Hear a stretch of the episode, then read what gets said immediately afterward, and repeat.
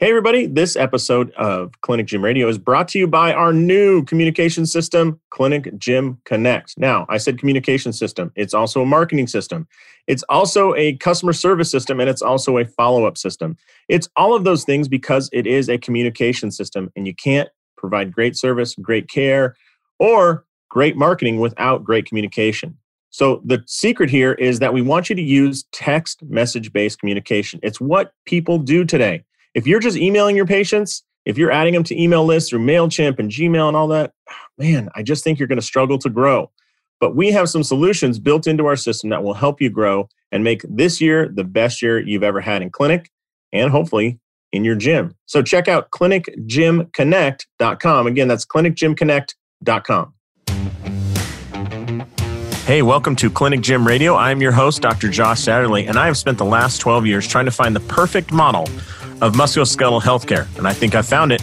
I think it's combining chiropractic care with excellent rehab skills and then transitioning those patients into an exercise program at a gym where there's great communication between you and the people running the gym. We call that the clinic gym hybrid model. And over the last two years, we've really been trying to perfect it with the goal of having 100 clinic gym hybrid facilities opening up here in the US. I'm Dr. Josh Satterley, and welcome to Clinic Gym Radio. Hey, everybody, welcome to another exciting episode of Clinic Gym Radio. I am your host, Dr. Josh Satterley, and I'm joined today by the incredible Brad Cox. Brad, how are you? I'm doing fantastic. It's fantastic. good to be here. Yeah, well, I appreciate your time today, Brad. And Brad is the founder, uh, lead, what would you call it? lead janitorial technician, and also CEO of Accu Mobility emphasis is on janitorial services. Yeah, I don't know which one to really list it. first. But, yeah, you know, that's that's the key key credential there. don't worry. I yeah. I mean, every time I've owned a, a clinic or a gym, it's like uh, let's by time I'm the lead janitor, and then I also fill these other leadership roles. But you know, things people do not realize that uh, oh, entrepreneurs yes. always end up doing. It's very exciting. Yes. So, uh, Accu Mobility, uh, basically, you guys are a company that oh man, how would I say it? You have built amazing, incredible tools that help people do their homework after clinical visits, basically. Yeah, that's one of the key things that we do. And really, we try to combine the education with the products uh, for for that specific um, you know purpose. Yeah. Well, I'm sure everybody has seen. I mean, probably the most prolific product that you have is what I would say is the the wall mount lacrosse ball. I mean, it, it you you call it something different. I don't want to uh, I don't want to uh, uh, undervalue it, but it, it, looks like a lacrosse ball cut in half with a big wide base on it that allows people to do some trigger point work or get into places where a lacrosse ball would slip. Or I actually had a client put the uh, they were using lacrosse ball and they put it through the drywall in my office, which that one. Oh, I know that happens. Yeah. That's the worst. Somebody tried to use a spiky ball once on the, yeah. uh, the uh, drywall, just destroys it. Yeah. So. Did I do a good job explaining what you guys, uh, what what your product line is? Why don't you explain it a little bit for those those those people who might not be that familiar with you? Sure. So we the very first product we came up with um, was the Accu Mobility Ball. That's what we call it, even though it's mm-hmm. not a ball. Right. Uh, and it was the the first flat base trigger point ball. Um, and we developed that six years ago. Uh, okay. We were working on some techniques, doing some uh, trying to teach some homework for for clients uh, that involved uh, pin and stretch, active range of motion uh, sort of technique, and we were using a lacrosse ball, and the lacrosse ball kept rolling away. And my wife, Dr. Sonia Pasquale, was like, man, uh, if if we can make something that just stayed right in place so that it never left the trigger point, we could really open up and do so much more direct and controlled work on you know all these spots that we're trying to work. And so yeah. she had that idea and it grew from there. And we literally we had a patient who was um, a one of the heads at uh, Rhode School of Design. He helped prototype it. We had other patients who put us in touch with engineers and like literally we evolved to become a product company. But it all came out of the education. We were just looking for a better tool to do what we were teaching people to do and what was shocking is we went on to buy one and it didn't exist. And so nobody literally nobody had ever made a flat baseball. And so we own the utility patents on that entire concept. So we own wow. the idea of a flat base trigger point ball. Yeah. I'm sure there's that was the first some, there's some email somewhere. Uh, some guys making lacrosse balls, and and he's going, why are these crazy people asking for a flat? But have you ever played with a ball, you idiots? Like this is a ball. Like you can't use that for lacrosse. yeah, it's funny because we get that we get people reaching out to do lacrosse distribution like for us all the time. We're like, no, no, no, it's uh, you, are barking at the wrong tree. Yeah, this is not lacrosse ball. Yeah. So, well, so that was the I first product. product. Go ahead. I'm sorry. Oh, so that was the first product, and we never really planned initially to become a product company. Mm-hmm. We were really an education company, and we were teaching seminars and doing all this work in the clinic and outside. And with the Accu Mobility Ball, we started realizing, well, there's so many other things we could innovate on, and that's really what we've tried to do. And so then we built something called the Eclipse Roller, which is really a leg roller, wraps around the tissue to do targeted trigger point work. And then um, Sonia had the idea for the back roller, which okay. uh, is ultra tall, uh, 11 and a half inches tall, um, wide diameter, and it's got a groove for the spine in the middle of it so that the bumps uh, hit just the paraspinal muscles on either side. So there's no direct pressure on the spine. So when you roll on it, you're getting work done on the muscles either side. Mm-hmm. And that's, uh, besides the balls, that is our other most popular product because there's so much you can do with it and we got a ton of new products coming out and we just kind of just rolled from there we just keep trying to innovate and we have zero interest in making something that somebody else has already done right mm-hmm. so we don't want to iterate we want to just like literally create new categories all with the idea though of just making better tools that we can use to teach individuals how to do self-care stuff and help clinicians teach their patients how to do better home care work and that was really where the company came from and we, we're just going to keep going and see what else we can innovate on and build. I'm I'm going to guess that most of your uh, you know R and D sessions end with, "Why hasn't somebody done this already?" Like most the clinicians are begging for it. They've all hacked something together. I mean, like. Uh, like I saw your ball and I, I just pictured in my mind. I'm like, many times I've thought about holding a, a lacrosse ball in a vise and cutting it in half with a hacksaw. You know, like I've thought about that to make it more stable but what's even better about your product is the base is even wider than that. It's high enough that it gets some tissue penetration. Right. You know, if you're asking somebody to kind of use it on their pec, for example, like you, you're already in a concavity, right? And then also, exactly. I don't know if you guys refine this multiple times, but the tackiness of it, it, it just doesn't slip. I mean, you can put it on glass for God's sakes, and I think it, it's not going to slip off. It's going to stay stuck where it is to help you work on that, which is great when people are working, to say they're rhomboids or something, and you know they're blind to it, their back's rounded. It's a nightmare scenario to get something to ever stay there. That was actually one of the hardest. It, it's shockingly difficult to make that ball. Uh, it is a three-piece mold. Uh, it's this massive tool, and we built them up in Maine. Uh, so it's made in the U.S. And getting the tackiness was really one of the key things that we tried to do that we went through so many different materials you know rubber but it galvanizes and then gets too slippery uh, silicone and we landed on medical grade non-toxic tpe material and so it has these unique properties where you can clean it with Clorox and you can, you know, bleach it and it never breaks and yet it's right. recyclable and yet it's non-toxic and no allergies. Like it's a truly unique yeah. uh, material. I have one that I think's five years old and out here in, I'm in Las Vegas anything rubber will break down after time. It just the the the, the heat and the sun so close to zero. It's hot all the time.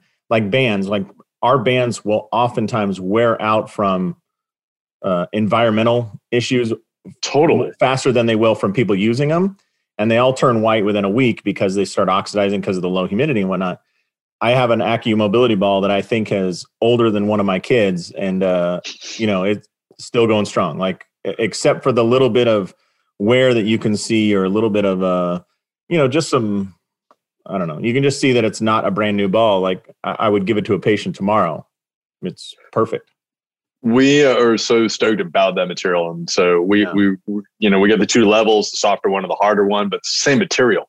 It's got unique properties. And um, it was a big part of what we what we searched for. We tried a lot of stuff.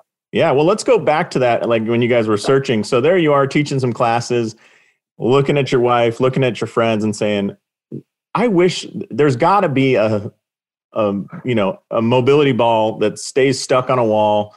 Uh, there has to be one out there, right? I mean, I'm going to guess this all started with a, an intense Google search, going, "What the hell? There's not. This doesn't exist." Like literally, yeah. And and then immediately from that, I don't, we didn't set out with the idea of like, okay, let's go make a product to market. It was more just following curiosity. You know, okay. we were talking to one of our patients uh, who first, and, and we wanted him for the clinic. We were like, can we just make something? That we can use. That was the like the first thing we tried to do, you know. And then from literally, we were hand pouring molds um, uh, with this guy named Doug Borkman, who's a, a, friend of ours. He was a patient, um, and uh, he would uh, take balls and put them in there. And we we had all these prototypes, different sizes, all this stuff, and that's we were using them in the clinic and we just kept iterating and iterating. And uh, you know the Sandy would say okay now we need a flexion point here and or we need this attribute or a little wider right? Until it got down to the final height and shape. And at that point it was interesting. We were actually working with. Yeah, I'll sell you one of these. They're they're only like one hundred twenty six dollars a piece. Super easy. exactly right. Like each one of them, right? Like when you when you realize like you know all the costs that go into making. I mean, people have no idea. Uh, there, there's a reason people don't start product companies, right? Like it is incredibly difficult, um, incredibly costly, time consuming to do the R and D, to build the tools, to make the products before you ever actually put one out there. And so you end up just in taking on all of this risk because you have to believe in what you're doing. And we were working with the shoe company. I don't know if you've ever heard of them. They're called Topo Athletic. And um, the founder of Topo was the guy who created the Vibram Five Fingers. And okay. his name is Tony Post. And they were in Boston. And they had hired us to make a running program for them. And so we were going to put this assessment and corrective program that had all these mobility drills in it. And it just so happened to be that we were designing this program for them at the same time that we were also working on this this ball and this product. And so the confluence of those two things is what really made us think, okay, let's push this forward and let's include it in the program. And yeah. so that program launch was, you know, runners world, all this stuff, and the ball was in there. And that was kind of like what then made us feel confident to jump to, all right, let's try to do this. And Did they help you with the working of? I mean, they kind of understood foam and, and rubber and, and molds, right? I mean, had you been hired by a company that did like, you know, that they were like, hey, we sell barbells, it would have been, it might not have uh, worked. Well, they actually had no part in the development process. They took a huge leap on us because we said, listen, we're going to put this in the video. It doesn't exist yet. It's not going to be on the market yet, but we're, we're going to do this because it makes all of our exercises better. And they just believed in us that somehow we were going to solve these problems, get this wow. product to market. Looking back, I'm like, wow, that was an amazing leap of faith. They're, you know, yeah. now realizing how hard it was to do. In the beginning, you're kind of naive. You're like, oh, of course we could do this. And now you go, oh my God, like it's just constant obstacles, like yeah. every every day. And so they had the faith. They're like, okay, well, we believe in these guys. They're going to figure this out. And they let us put it in all the videos. and then we were like, oh, all right, so this is in all the videos. Now we really have to make this thing. Yes. Uh, but they didn't help us at all. Definition of uh, building the airplane while in flight, right? Like Literally, yes. And, and one of these exists, and we're going to make it sound like a thousand of these exist, and then you could buy them today. Like, I mean, that is that is pretty much what where like where That's this began awesome. with, and yeah. then we figured it out. And yeah. but we didn't use them at all for that, right? They were just supportive. Um, interesting. And you know, encouraging, um, yeah. and we're still good friends with them, and we work with them on other things. But so you you throw in the videos, and now you're basically pot committed to actually making this thing because you know you're going to get hits. Like, hey, where do I buy one? Right? And yeah. Then, and then how do you go from that? To, you know, essentially, you guys are uh, uh, the uh, the non drug version of Breaking Bad, right? You're mixing chemicals in your kitchen, essentially trying to produce these mobility. Pouring like exactly. these, yes, like literally telling your kid, cups. "Hey, listen, I don't know how this is going to go. Go into the other room real quick, just step, step aside." You know, that's, literally uh, pretty much how, how it works. You know, in the office bathroom, you know, pouring yeah. chemicals and, working this up. Yeah. Oh, by and, the way, um, we totally believe in holistic health here because we're an acupuncture. But clinic. don't breathe. Don't breathe any of these chemicals. exactly right because that was before we figured out what TPE was, and you know, God knows what these molds were actually made out of at that like prototype phase. But they smelled really bad. Let's put it that way. It was not good. Yeah. I got a little lightheaded working on it. That's awesome. Um, and so you know, Sonny and I were, were working on those with the help of um, you know uh, one of our patients who is a you know product guy and designer. And then uh, we got like a close enough prototype that it works and that's what we used in the videos. And then we were looking for an engineering firm and like how do you how do you do this? How do you bring that to the next level? Which is not easy to do because a no large company is going to take your phone call uh, to make something if you have no track record and right? let's just put this in perspective for people because I, i've had some friends that do some manufacturing uh, like in in the world of manufacturing, to have a small run of something oftentimes right. could be uh, 200,000 of them. Like the, uh, exactly. a lot of companies are like, we're not even going to do it until you had 2 million, a run of 2 million of them, you know? They don't want to talk to you unless right. you can guarantee volume. Right. And that's the challenge if you're a small guy starting up is and that to cross that 200,000 of them, they cost you two to five dollars a piece where at some point they'll be 25 cents but early on the molding, the well, setup. God, I wish these would be 25 cents. Yeah. Making right, in the US is both a. Uh, yeah, blessing and a curse, I'm sure. Yeah. but no matter how cheap they are now, I'm going to guess your first run of them was five, ten times more per unit. Like because not only of, that, but you have to pay for and build the physical tools to make them right? And so we own the tools, these massive stainless steel molds that were laser cut and had all these intricacies and injection, you know, for releases, like all this stuff, right? Like this huge project. And you have to make one of those to even make the first real one.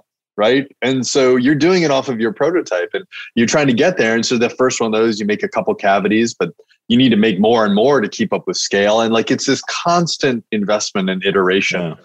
to grow and it never stops. And that's the thing people don't realize is that like every time you grow it's just more challenges more investments more scale more like it doesn't it, it doesn't actually get easier. It just gets bigger and newer problems. Have you read uh, shoe dog by phil knight? I love shoe dog. That's actually one of the if, if nobody knows what you're talking about right? But phil knight's story of nike growing and literally like the, the reinvestment process was one of the best examples that people have no idea when they yeah. when they think of entrepreneurs and, and they see successful companies or they see people who like made it overnight or any of that stuff they have no idea what what the reality of building that is. Yeah. For and, two and he for did a great job displaying that. Yeah. For those listening uh, there's a part where phil knight talks about nike had doubled in growth every year for something like eight years. And so you'd think oh man you're you know like if you're a clinic had doubled every year for 10 years like you'd be you know doing backflips his bank uh, calls him into the office and says, "Hey, we think you're committing fraud. Uh, so we've reported you to the FBI, and we're no longer going to, you know, have you as clients." And it's like, "What?" And they're like, "Yeah, your what? Your outgo of cash is just too big." And he's like, "We're doubling in size. I have to order shoes before they can I can sell them." You know, like. And then the the other funny part was when uh, I said, I think he said like Nike was doing twenty five million dollars a year in revenue and he flies his new sales guy to the East Coast. They land and he swipes the company credit card and it gets declined. And he gets declined. Yeah. you're always, if you're growing, you're always at the edge of um, sanity. Uh, yeah. You're always at the edge of awesome. the frontier. And that's kind of what happened to us. This is year six, and we have literally doubled or two to three X every year. And so, and then we're R&Ding and we're investing in new products and we only make top quality stuff. So we like so our stuff costs more the yeah. R and D and make because we want it to be back rollers ready to a thousand pounds, right? Nothing's ready to do a thousand pounds of pressure, right? Like that's overkill because we're like this thing's never gonna break, mm-hmm. you know. And so people just don't realize what that process looks like, and and it's something I'm interested in, in explaining to people because I think a lot of people have ideas. They want to make something, they want to do something, you know, and it's like the process behind that is both incredibly fascinating because you realize that you can you can build things but it's also incredibly challenging. And those challenges don't get easier. Uh, they just get bigger. Yeah. And so. And you just get more used to more zeros at the end of every check request right? Like that's the only difference right? Like, just send us another 50 grand and we'll uh we'll attempt to maybe get started. Okay what happens after that? Well then you send exactly. us another 40 grand and we actually get started but we can't ship anything to you. right. And then, and then like a year and a half later, right, yeah. after doing that, you know, like some of our products that we're going to launch the next year, we've been working on for at least two years, building tools, testing stuff, investing into, all while trying to grow the existing product lines. And, and, you know, that is just like, it's a fascinating, unique, and, and stressful process yeah. because growth is hard. Yeah, uh, in in every sense. I think growth is hard, right? In in every sense, yeah. so going back to that first initial, you guys kind of devised this. I kind of cut you off, and we took a little jag, but you're pouring chemicals in the office. Uh, you, you, know, you're getting lightheaded, and uh, which is probably beneficial for you to decide to move forward? You know, like you shouldn't have been in because yeah, you're a little high state on, of mind. Your, yeah, exactly. oh, this is gonna work, babe. We're totally yeah, great. yeah, double the orders. So, how did you get to the point where you could actually produce these in a in a way that you had products to take out to stores or give to trainers or whoever your early network was? I mean, you needed to have quite a few of these to just go down and get you know uh, different people interested in them, right? Or host these classes and give them to participants. How did you get to that level of of product? Well, and this is where I would say that we owe, owe an enormous blessing uh, to our patients uh, and our community because we were deep in the strength and conditioning community. So we knew uh, all these people, you know, who were top coaches and you know uh, had reputations and believed in us. So when we said we're going to do this they helped get like vouch for us to the world. The, they put it out there like these guys are legit. Their education is legit. Look at their product. And that kind of helped us cross that divide of you know unknown just operating in our clinic right in our local communities uh, treating people working on movement problems to then being able to uh, cross that event horizon and get get get bigger fast enough that you kind of like can get to the scale you need. It's really because of those connections and those relationships. And so we made the balls in maine um, and that allowed us uh, to be locally sourced which was incredibly useful in terms of uh, the you know the initial runs were driving up there back and forth right? Like I'll pick up a box of them right? Like and and so that process and, and truthfully the, the the manufacturer up in Maine, they're just they're, they're great people too, down to earth. You know, um, down to earth Americans who just like believe in entrepreneurship, and so they took a winger on us as well. And and we look back and we just we owe a debt of gratitude to everybody who took a chance on us, who was like. We don't know why, but we think these people are going to figure this out and make this. And, you understand that ball won't bounce, right? uh, exactly. right First and that was that was the key. But it really all came from the education is why we took the initiative to do this because it was no different than what we'd already been doing. The only mm-hmm. difference now was that we had a product that happened to go with it, right? We were already teaching seminars. We were already doing deadlift clinics and uh, running workshops mm-hmm. and working with the shoe company, right? And working with clinicians and trying to teach people how to assess and correct. And then we use the word unify, right, which essentially tie together uh, movement patterns. And that's really was the core of what we were doing. Uh, that was the core of why we created the product. And because of that education, which differentiated us from all of their product companies on the market who just made foam rollers or made things like that, we could get out there and we could say, not only is this a really cool tool, but here's how to use it right? Yeah. Here's why to use it. Yeah. And so we were able to then connect with and, and build with, you know, bigger coaches who are like, this serves a need, this serves a role in my clinic. Right. And that's where we started. We didn't go to retailers. We didn't go to shops. Yeah. Right. We built a network through clinicians to try to teach them stuff. And it all came back from education. And that yeah. was really the driving force. You know, it's funny. You can see multiple companies that kind of have done that um, up in your area perform better. I'm sure you're familiar with them. They, you know, are a product company and they realize, hey, let's let's offer education and show people how to use these products and why to use these products backwards. And gonna, yeah, and they're going to buy it a lot. I mean, you look at Rock Tape. Rock Tapes. Oh, actually. Uh, I mean, how many tape providers are there on Earth? Like, I don't know. There's got to be two dozen of them but Rock Tape really went after these seminars and education, and and they have that incredible brand loyalty because you can use any sort of tape, but people love their product because they love their education. They feel like, hey, I get it, I'm a part of this, and then they've launched a bunch of products from there. That'd be the only thing. Uh, the only advantage they have over you is theirs is a consumable. Like we got to find a way for this Mobility ball to break down after three months and people keep buying them, you know? right. Like it lasts forever. Like, yeah, like I wrote a book and the worst thing you ever hear as an author is like, I, I loved your book. I gave it to my friend. It's like, no, like, keep no, yours, no. buy them one. Don't exactly. Yeah. But to your point, like that was yeah. why we were able to do that. Like, so in the first year, uh, we actually partnered with Graston Technique, for example. Mm-hmm. We became their official partner. So they we taught them and they included in their level two course our education, right? Awesome. How to assess and correct stuff. And then they put the ball in there, right? Mm-hmm. We partnered with Kabuki Strength, partnered like we partnered with people all education driven mm-hmm. for how to solve unique problems versus just trying to sell a ball. Right. Yeah. And that was the key difference. Yeah. And and that's that's been the differentiator is is that because that's so, what we actually are about. Yeah. So uh, just speaking to that Accu Mobility Ball, the the flagship product, what was the first time you got some feedback from a, a user or a coach or somebody that was outside of Brad's little circle of, you know, one degree of separation that you're like, somebody reaches out to you and says, Hey, I love this thing. How can I get more? Do you remember that, that first interaction that where they didn't deal directly with you guys and, and realized it was an incredible product? I'll tell God, there's some good early stories uh, related to that. Um, and it all happened very quickly. Um, in so 20 years, we, this is going to be the documentary, and they'll use parts of, you know, they'll parts use parts of, my interview as to, like yeah. the early days to kind of, you know.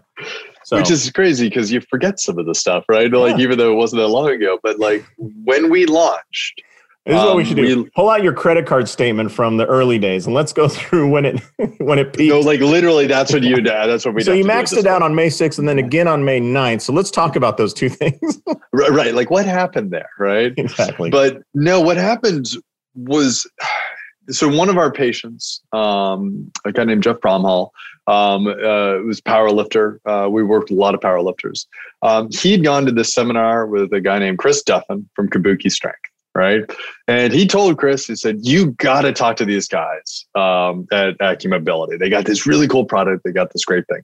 We had just launched the company, literally just launched the company, what, and when, we went. Like, when was this? Give me a year. This was February of 2015, 2016.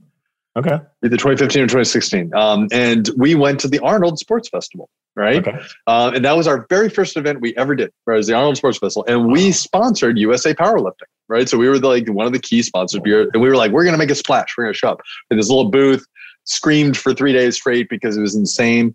And Chris came over, uh, Duffin came over, and uh, at the very end, and our, patient, you know, said, "Hey, you guys got to talk, right?" And it, we just missed each other the whole time. Then within an hour, we realized that we were kindred spirits, and we really liked what each other was talking about. They just launched Kabuki, and we we left, and we're like, we got to stay in touch.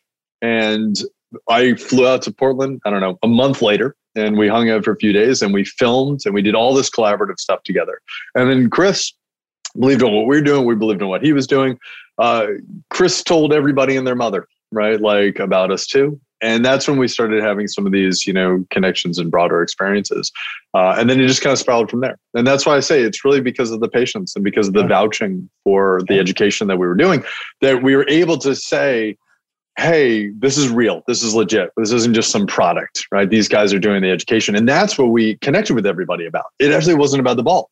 It was never about the product. Every time we went somewhere, what we did with them is we did our assess, correct, unify stuff. We did, we did breakouts. Like Chris and I were at Cressey's and we were breaking out his staff and we're fixing their knee problems. And we're like, and that was always the driver is that how do you incorporate this into your clinic? How do you incorporate it into your gym? How do you incorporate it if you're at home? That message resonated with people and we tried to make it as simple as possible showing that this is this is one piece this is one tool this is one thing right? Here's how you can work it into being the most efficient. Here's how you can do this.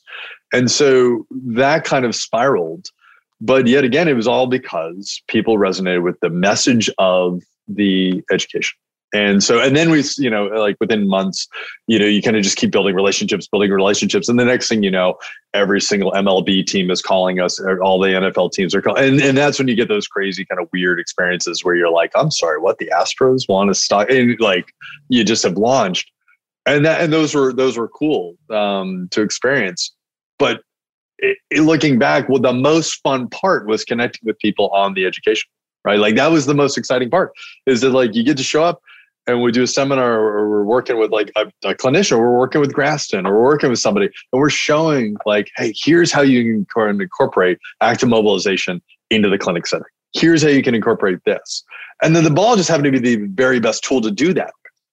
But that's backwards from I have a product to sell. Let me go sell the product. That wasn't how we approached it right? Mm-hmm. We approach it with we got this education to, to share with people. We want to help people understand how to assess, how to fix, how to incorporate yeah. like active mobilization work in the most efficient way possible for different kinds of problems. Let's hit that and let's partner with educators on yeah. that. And then the messaging takes care of itself because then you go, oh, and guess what? Like this ball is literally designed to solve this. And then this roller is literally designed to be better at it than this. And that was the process. And that's still what we're doing today. We're going to launch uh, online cert courses and um, uh, or, or, or, big online programs to cover different topics. Um, we're going to launch a direct kind of you know how do you do mobility work at home online courses. Like we've got a lot coming out on that. Clearly, COVID made it harder to do in person stuff, but like that was and continues to be the core of the company. Is not products. We we happen to be a product company. We are really an education company that has products you're an education company that makes specific products to support the education. Exactly. Yeah. Exactly. And that and that is different. Like you pointed out RockTape, right? They're one of the other very few examples of that. You know, uh, and that has been a key differentiator. There's a thousand foam rollers out there. There's a ton of mobility products, like all that stuff. The coupling of that with education, with high quality stuff, is what has made us unique and differentiated. So let me ask you this, Brad, for my listeners. Uh, you know most uh, so for for everybody listening brad is a clinician as well uh, before he was mr big time in the manufacturing space he was you know an acupuncturist uh, your wife's a chiropractor and acupuncturist who obviously went to the uh, what's termed the harvard of chiropractic colleges because she was in the same class i was at uh, uh, southern california university of health sciences um, and she's the uh, real brains brains here. So let's. oh clear. yeah, she was in our class too. Like yeah. I think if you divided her GPA by two and then subtracted another 0.7, you'd get to my GPA. So yeah. she's always been a leader. Um, Quick and smart. anyways, uh, so you guys are, you know, you you uh, you hands-on clinician teaching workshops and doing all that stuff early on before the the products ever came out. If you were advising somebody in their local market to kind of, they're like, hey, I want to increase my my business. I want to increase my clinic, right? And uh, from all that you've learned in these other businesses, if you could go back and advise that person how to build up their clinic, what would you tell them from all the lessons you've learned? Because you've learned these lessons uh, also with uh, high stakes, right? Like you had to invest in product yes. or invest in stuff, invest in travel. Whereas in our local clinics, sometimes we get a little the the stakes aren't that big because people just happen to walk through the door. Right. Yeah. So do you mean because um, there's two different directions I can go with this, right? Mm-hmm. Um, there's the specific advice based off of like how to build a robust clinic, and then there's is, how do you differentiate yourself. What I'm utilizing. Is, yeah, no, I would love to pursue either one that you think is important because I'm hearing number one, build a network and I don't want to say work the network, but work the network in the sense of approach them with your education, show them how you can, like what you did with Duffin is, hey, I can help you improve your performance. Right. And if it benefits me, that's great. But rather than, hey, I want to benefit from you. That is a great way of putting it, right? And I think it's something that gets lost with a lot of the like quote unquote marketing talk, right? Like mm-hmm. clinicians uh, think they have to market in a specific way. And what we found, like we, we never marketed once to build the sports medicine clinic, like literally not once. We just over delivered value. And every time, if you over deliver value and you have a, um, a persistent drive and desire to solve unique problems, and you're willing to teach your patients and then teach essentially the person who referred your patient, the value you're adding to them is so immense that they're the ease for them to refer to you becomes very like just they look better by by referring to you right? Because you're adding value to them. We would show up to, to gyms in the early days right? And we would teach we would teach stuff. We would help them solve problems. I, like you know you would got you an athlete that early stuff or were you doing no not at all right and that, and that was the thing and uh, even our uh, how we approached uh, initial intakes right we would spend two hours breaking out everything a person did right because we were always focused a lot on movement yeah. uh, and solving movement issues, right? And so we already had a unique niche and applying acupuncture and all these other tools. Like we didn't fit in a box, and that was helpful because it wasn't just one thing. We didn't approach it like any one group would approach it. We only cared about. We didn't approach result. it like any sane person would approach it. So, exactly right. And uh, what we wanted to do is we just wanted to find always the best way to help the patient and or help the gym and or help the clinician. Whoever was referring solve that problem. And when we deliver on that and if you deliver on that you naturally build a goodwill with people. Because it's not about you then right? And it's not about you asking something of them. And in the nature of that your relationships deepen and your ability to be an authority grows and then your ability to leverage that expands. And that's i think one of the key things that people miss is that you have to build that. You have to build that trust. You have to build that authority. Uh, you have to build all of those things through giving right? Like through giving of effort time energy um, and really trying to add a lot of value to people.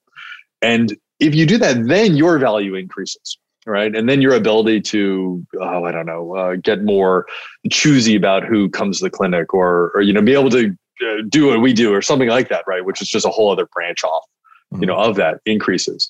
And yet again that goes back to education right? Like like we always saw ourselves not as the person who's fixing your problem but the person who's there to teach you how to fix how to work how to improve your own stuff and really AcuMobility is just an extension of that mm-hmm. right mm-hmm. now we do it on a massive scale right instead of on a one-on-one scale we, we try to still do that thing but if you're a clinician and you can do that for your patient and then any tools you can use to incorporate in that allows you to differentiate yourself in the community, that makes you an expert who is both giving, right, um, effective, and also seen as somebody who is a resource uh, immediately immediately changes the game right for your ability to create long-term successful partnerships and relationships that over time have compounded interest but it all goes back to teaching like literally every appointment, we saw it as an opportunity to teach somebody something.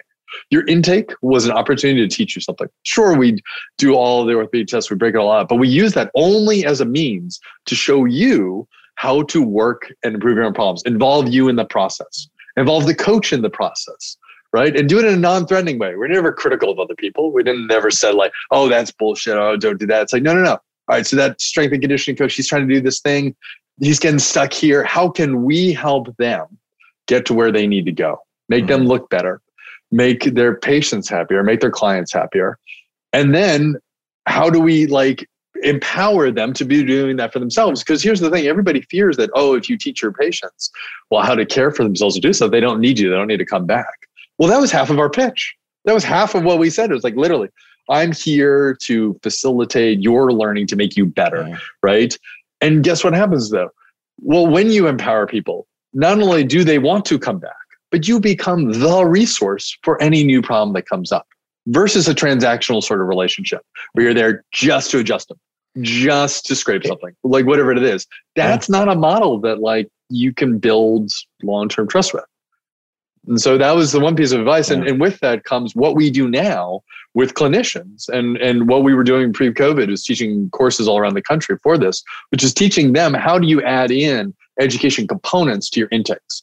How do you add it in as homework? Uh, that's a lot of what we do with like the products. That's a lot of what we do mm-hmm. with the education is we teach clinicians, hey, okay, you've got this client. Here's the work you know you're going to do on them. Well, here's this other layer you can add. And guess what? By adding that layer, you are now an expert and a resource for them in a much bigger way. And those tools you need to keep growing as a clinician, right? Or as a gym owner, or as whatever it is that you're doing.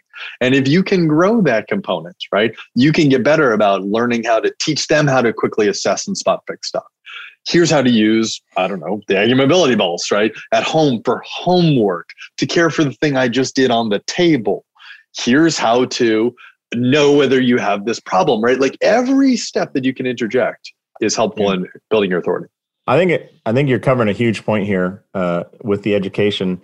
Uh, if I were a young clinician today and I was trying to build up my practice, I think the first thing I would do would be to put together a, a fixing movement course that's maybe one to two hours long for local coaches. So let's just say CrossFit style gyms, and you just talk about fixing the squat mm-hmm. for example, you and I know that dorsiflexion is a huge component of that, that right. for the most part gets overlooked completely in the coaching realm, but in the clinician realm gets addressed all the time. I would just bridge that gap and I would just do a one hour, maybe two hour thing about when to fix it. And then I would say, like, here's what you can do. Use this tool, use this thing, use this thing. And then I would just draw a clear line and say, if it doesn't, if these three options don't work, that's a good time to bring me into the fit, into the mix, you know, like, but try all this. Try, I'm telling you, like all this stuff that you'll blow your coach, you'll blow your clients away. They'll love you. They'll be impressed by you. Try and build them up as much as possible and just make a clear line about here's where you recruit me. And because a lot of their reason that they're not referring, I'll just tell you from my experience, I don't know if you ran into this too, Brad, is they don't know when to call you in. 100%. And they're like, they don't I don't know, know I don't want to fill it. I don't want to bother you. And you're like, no, no, for this type of person, bother me. I think that is literally the best advice. I, I agree with you. And that that is actually what we did, right? We did two hour squat clinics in which we assessed lower leg rotation and ankle stuff mm-hmm. and we fixed it. Like we, you just do that stuff, add value, be, be seen as an expert. And in that two hours, I mean, that person got so much out of that. Well, what do you think is going to happen when they hurt their elbow? They're going to call you, right? Because they're like, well, who's the guy who helped me the most with that? And that's where you cannot underinvest in that. You cannot underinvest in your development and your ability to communicate that mm-hmm. in a way that is non salesy, that is not about you, that is not about trying to get somebody in the door, but that is about adding value to them. And, and that's literally, you know, I mean, that, that's one of our biggest goals now, like as a company, is how do we give clinicians those tools to add that education component, right? Because that's a lot of like what it is we're doing, right? Is that component that thing you can do, you can show up to that place and have a squat hour seminar, right? Yeah. And show here's how you assess this, here's how you work this. You can bring a bucket of AcuMobility balls and you can have them all do that work. And guess what? You didn't treat any of those people, but half of them walked away immediately with improved squat form, right? And the other half, like if they had something going on, immediately see you as like the guy at a call. And either way, you're now part of that community which means yeah. when stuff comes up, they're going to think of you. You do that over time, right? Over years, you cannot help but be successful because yeah. it's not about you. You're adding value and you're really helping people. Yeah. And I, I mean, that's what we did for the clinic and that's what we're doing now. Yeah. Hey, I want to do a little quick live read from our sponsor because I think it fits very well here. You know, uh, this this podcast is sponsored by uh, Clinic Gym Connect, which is a software that helps you connect to your patients, your referral sources, um, to your clients in the gym. And Brad and I just talked about the, importance of education. If you were to educate your local coaches and then have a follow up campaign where you maybe every week send them tips about fixing squats, fixing overhead presses, fixing all those things, and empower them to be a whole lot better of coaches and work with their clients at a higher level, they'll be appreciative. But it's super important to stay in communication with those people. So sending them those messages and having a path for them to communicate back to you to ask questions, to send pictures, to send messages is one of the components of Clinic Gym Connect. So if you're interested in doing that, check out clinicgymconnect.com or there's a link on the Clinic Gym Hybrid homepage. ClinicGymConnect.com allows you to do that through the method that your clients are already communicating, which is text messaging. It allows you everybody in your clinic to communicate through one single number, no matter who in the clinic that person is trying to reach. We can assign those conversations and you can create campaigns say you want to have a campaign just for local coaches about the squat clinic. You could have a campaign for patients who come from those gyms. You can have all sorts of campaigns that communicate clearly with them and help them uh, hit that higher level, like Brad's talking about. So check out clinicgymconnect.com. All right, Brad. Well, thanks because this is. I think it's it's everything. you're you're uh, you're confirming everything I believe in. You know, education is huge um, and the, the, products have come out of the education piece and getting out to your local community building that network is is huge. That's the other thing i would do as a young clinician. Well two other things piggybacking on what you just said. I a would assemble a list of of local coaches and i would i would never stop communicating with them in a very Ever. valuable way. Yeah. Yeah. And Add then the value second, to them. Yeah. The second thing i would do for any uh, clinicians listening out there if you want to put together education i would love to get your opinion on this brad but i would say try and first develop one amazing course.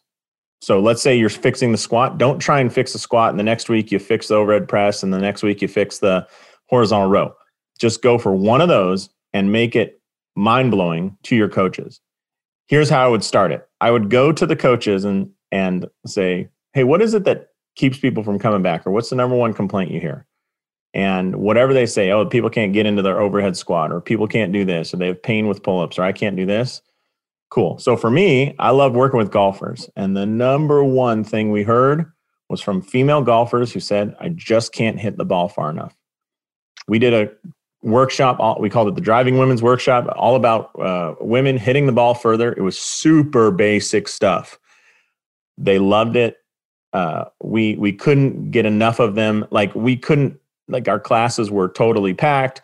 They loved it. They told their friends. We became the place to help you uh, with golf fitness to hit the ball further. Women country club, female country club members were by far our number one clients. If you look at the average value per one of those that walks in, they scheduled super easily. They never rescheduled. They never missed. They never had trouble paying. They would buy everything we offered. It was they were easy to work on. You know, like some old crusty guy that's uh, whose blood is 28% uh, high level scotch is a little bit tougher to get to recover. These a little women, harder. Yeah, these women took care of themselves. They were in great. I mean, they're per absolute perfect patients. And it started with that conversation of what's the number one thing you deal with, and that's what we thought we could fix. So along that, would you go for multiple courses, or would you start and and knock out one of them?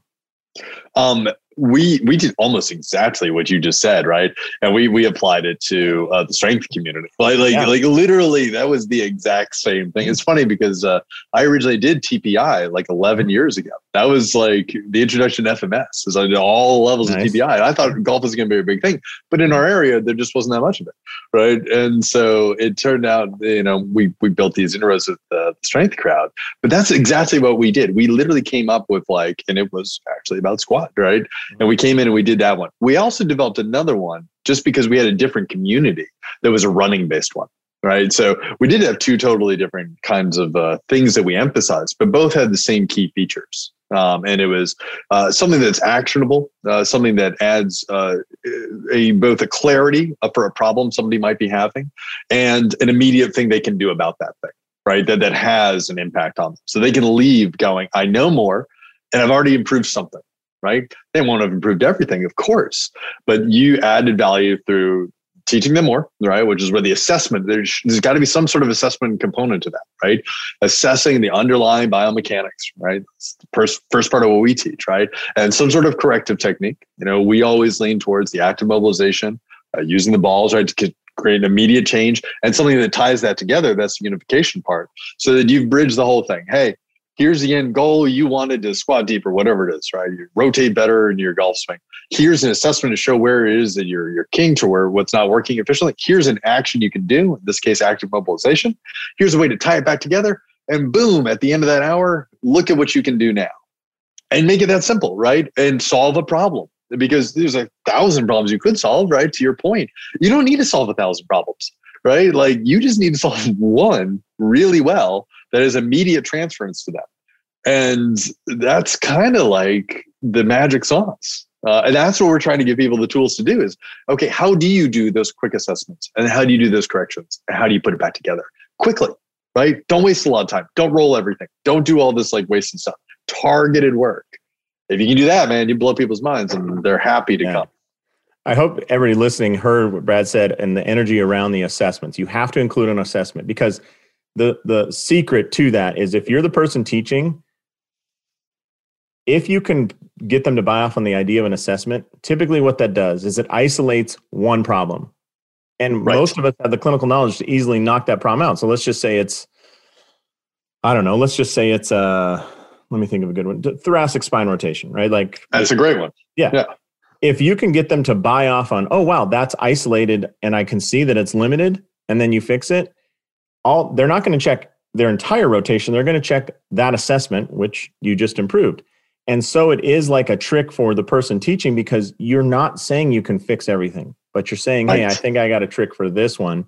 And they know how to retest it. And so then they go home and tell their husband, wife, or whatever, like, oh, yeah, I couldn't turn to the right. And then the guy like did something funky. And now look, I can turn all the way right. They have to buy off on the assessment. And it also is reassuring to what you're teaching. And it makes you look like more of an expert when you show them how to analyze it, you fix it, and then they reanalyze it afterwards. So because that's all they'll remember.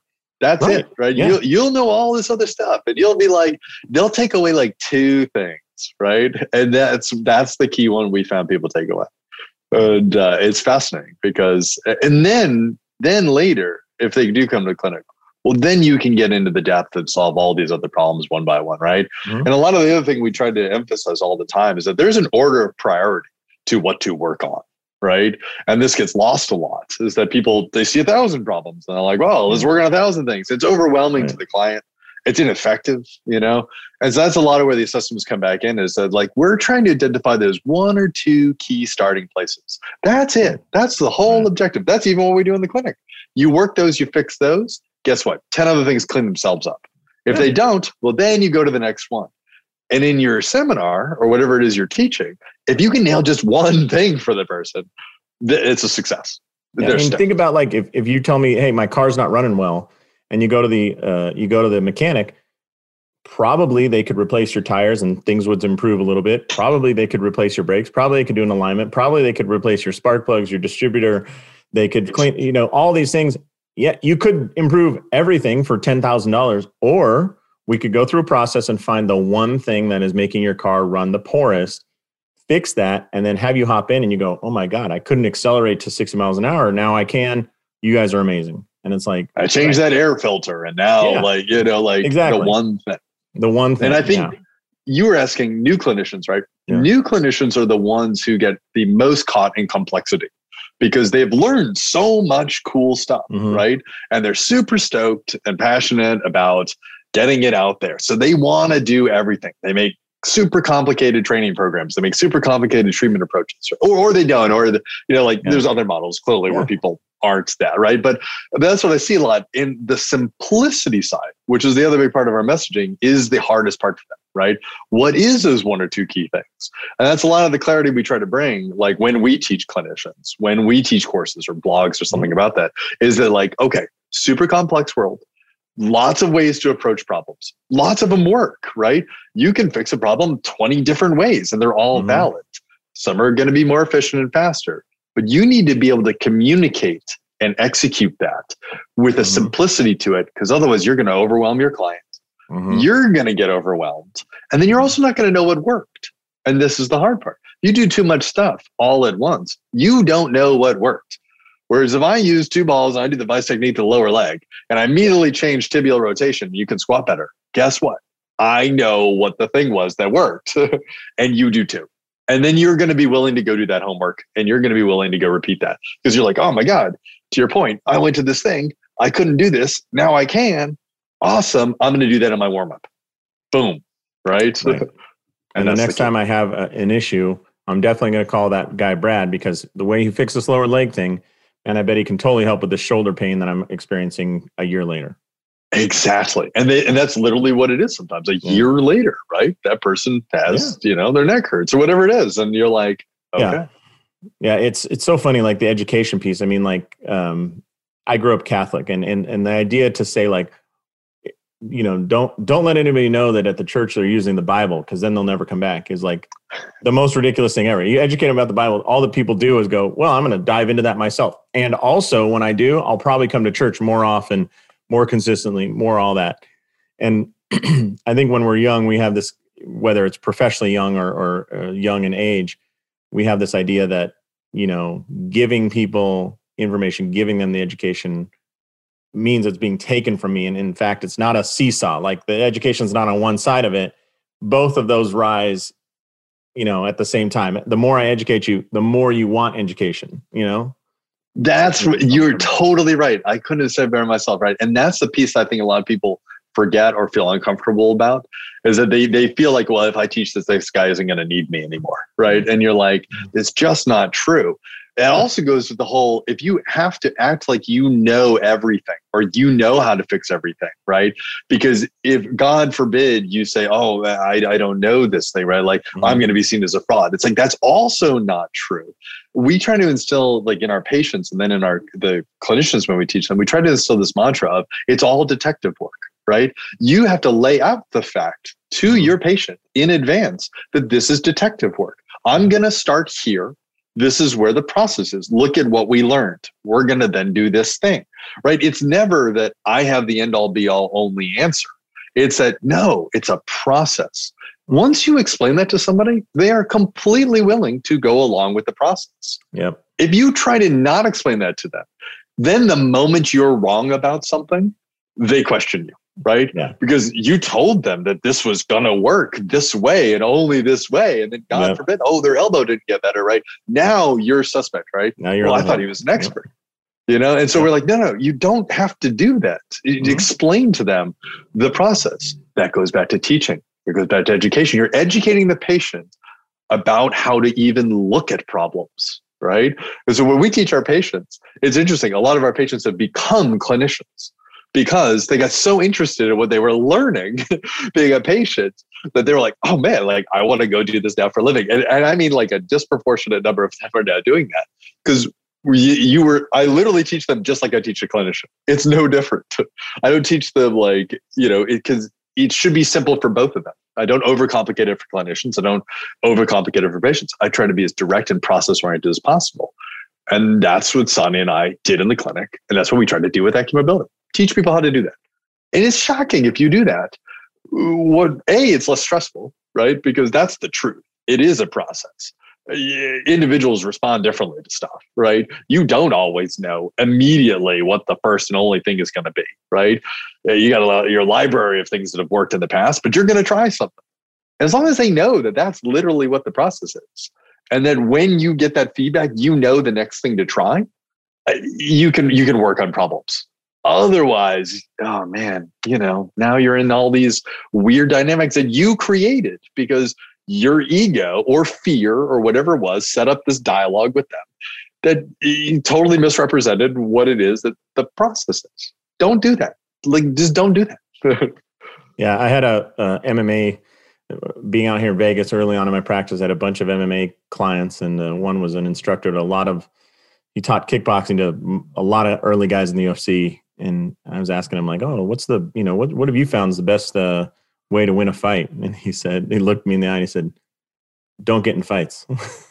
That's it. That's the best way. Because there's never, you never know what's going to happen once you get into one. Just don't get into fights. I was like, just don't do it. Wise don't, words, don't wise words have never been spoken. So, well, Brad, I think we could go on for a couple hours here because uh, I love your energy and I love your message. It's super exciting.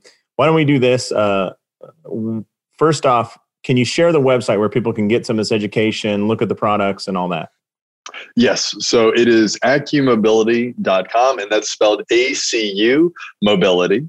Uh, no, no two C's, one C. ACU stands for Assess, Correct, Unify Mobility. So acumobility.com. And then uh, daily, we also put out uh, educational videos on our Instagram page, which is also AcuMobility, um, and YouTube AcuMobility. We, we are constantly trying to put out education in different formats. But uh, through the website, you can find the products, you can find videos on how to do stuff, and then links from there. Fantastic. Well, Brad, I certainly appreciate your time today. Uh, definitely say hi to Sonia for me. Um, it sounds like you guys have created such an incredible line of products based in a line of education that is benefits clinicians, benefits patients, um, and improves performance, which is hits all the markers. So, congratulations and thank you for what you've contributed to our little world of movement and movement correction. It's uh, it's an exciting time, and I'm glad we're not just stuck with crappy uh, made in China uh, lacrosse balls. Instead, find your your amazing products. Well, thank you so much, and uh, thank you for having me as a guest. This has been a lot of fun too. It has been fun, man. This is one of my favorite interviews uh, ever. You're just a bundle of energy, and it it keeps going the way I want it to go. So with that, I will say uh, on behalf of Brad Cox from AcuMobility, this is Dr. Josh Satterley saying go out there, maximize your license, and live the life you dream of. Brad, thanks so much. Awesome. Thanks, Josh. Hey, thanks so much for listening to this episode of Clinic Gym Radio. As always, this episode was brought to you by ClinicGymConnect.com. What is Clinic Gym Connect? Well, it is a communication software that allows you to connect with your clients, communicate, market to them, follow up, provide amazing service, and help them fall in love with you even more than they already do. So if you are interested in all those things and people falling in love with you, you should probably check out clinicgymconnect.com. Once again, that's clinicgymconnect.com.